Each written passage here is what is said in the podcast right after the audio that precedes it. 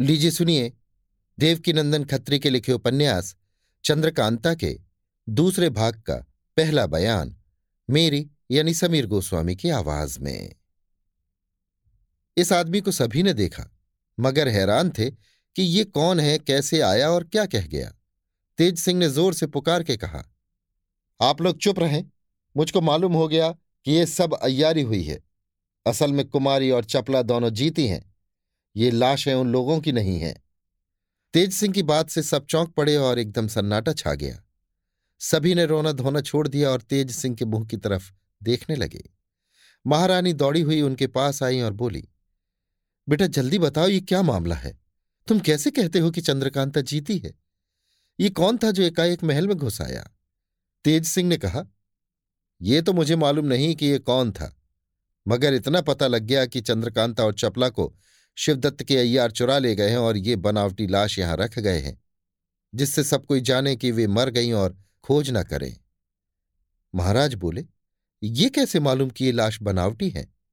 तेज सिंह ने कहा यह कोई बड़ी बात नहीं है, लाश के पास चलिए मैं अभी बतला देता हूँ।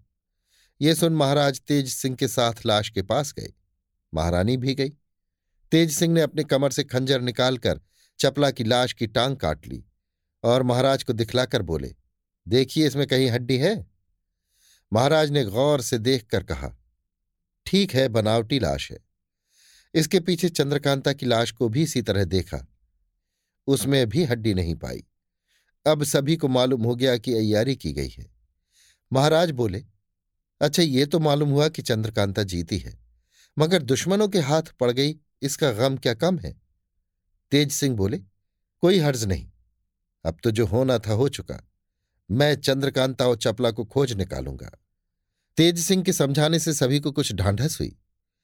मगर कुमार बीरेंद्र सिंह अभी तक बदहवास पड़े थे।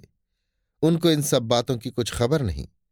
अब महाराज को ये फ़िक्र हुई कि कुमार को होश में लाना चाहिए। वैद्य बुलाए गए। सभी ने बहुत सी तरकीबें की, मगर कुमार को होश न आया। तेज सिंह भी अपनी तरकीबें करके हैरान हो गए, मगर कोई फ़ायदा न हुआ। ये देख महाराज बहुत घबराए और तेज सिंह से बोले, अब क्या करना चाहिए? बहुत देर तक गौर करने के बाद तेज सिंह ने कहा, कुमार को उठवा के उनके रहने के कमरे में भिजवाना चाहिए। वहाँ अकेले में मैं इनका इलाज करूँगा। ये सुन महाराज ने उन्हें खुद उठाना चाहा, मगर तेज सिंह ने कुमार को गोद में ले लिया और उनके रहने वाले कमरे में ले चले। महाराज भी संग हुए। तेज सिंह ने कहा, आप साथ न चलिए, ये अकेले ही में अच्छे होंगे। महाराज उसी जगह ठहर गए। तेज सिंह कुमार को लिए हुए उनके कमरे में पहुँचे और चारपाई पर लिटा दिया। चारों तरफ़ से दरवाजे बंद कर दिए और उनके कान के पास मुँह लगाकर बोलने लगे, चंद्रकांता मरी नहीं, जीती है। वो देखो, महाराज शिवदत्त के अय्यारों उसे लिए जाते हैं। जल्दी दौड़ो, छीनो, नहीं तो बस ले ही जाएँगे। कैसी को वीरता कहते छी, चंद्रकांता को दुश्मन लिए जाए और आप देख कर भी कुछ न बोले। राम राम राम।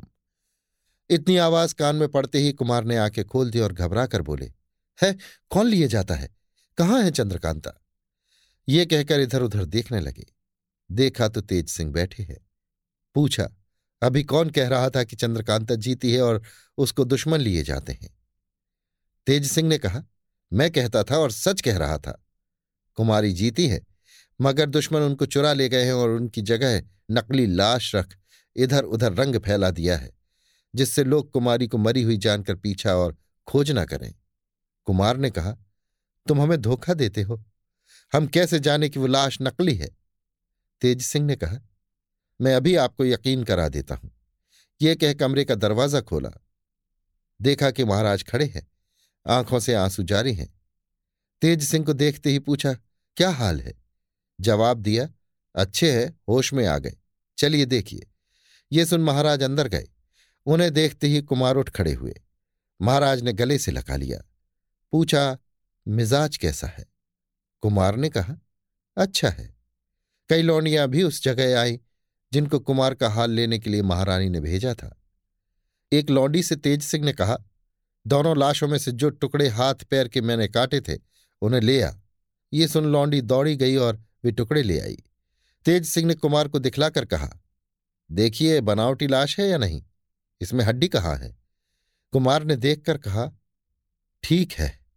मगर उन लोगों ने बड़ी बदमाशी की। तेज सिंह ने कहा, खैर, जो होना था, हो गया। देखिए, अब हम क्या करते हैं? सबेरा हो गया। महाराज कुमार और तेज सिंह बैठे बातें कर रहे थे कि हरदयाल सिंह ने पहुंचकर महाराज को सलाम किया।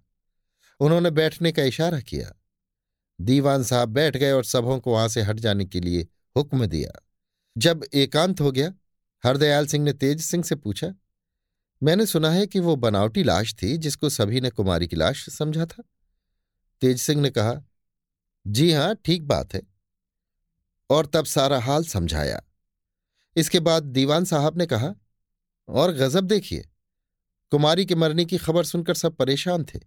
सरकारी नौकरों में से जिन लोगों ने ये खबर सुनी दौड़े हुए महल के दरवाजे पर रोते चिल्लाते चले आए।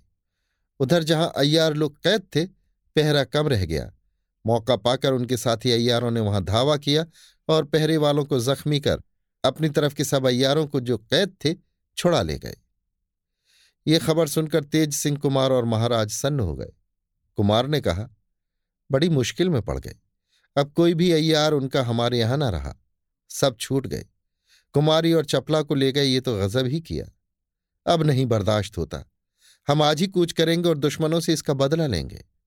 ये बात कर ही रहे थे कि एक चौबदार ने आकर अर्ज़ किया कि लड़ाई की खबर लेकर एक जासूस आया है, दरवाजे पर हाजिर है। उसके बारे में क्या हुक्म होता है? हरदयाल सिंह ने कहा, इसी जगह हाजिर करो। जासूस लाया गया। उसने कहा, दुश्मनों को रोकने के लिए यहाँ से मुसलमानी फौज भेजी गई थी। उसके पहुँचने तक दुश्मन चार कोस और आगे बढ़ाए थे। मुकाबले के वक्त ये लोग भागने लगे। ये हाल देखकर तोप खाने वालों ने पीछे से बाढ़ मारी, जिससे करीब चौथाई आदमी मारे गए। फिर भागने का हौसला न पड़ा और खूब लड़े। यहाँ तक कि लगभग हज़ार दुश्मनों को काट गिराया, लेकिन वह फौज भी तमाम हो चली। अगर फ़ौरन मदद न भेजी जाएगी तो तोप खाने वाले भी मारे जाएँगे। ये सुनते ही कुमार ने दीवान हरदयाल सिंह को हुक्म दिया कि पाँच हज़ार फौज जल्दी मदद पर भेजी जाए और वहाँ पर हमारे लिए भी खेमा रवाना करो।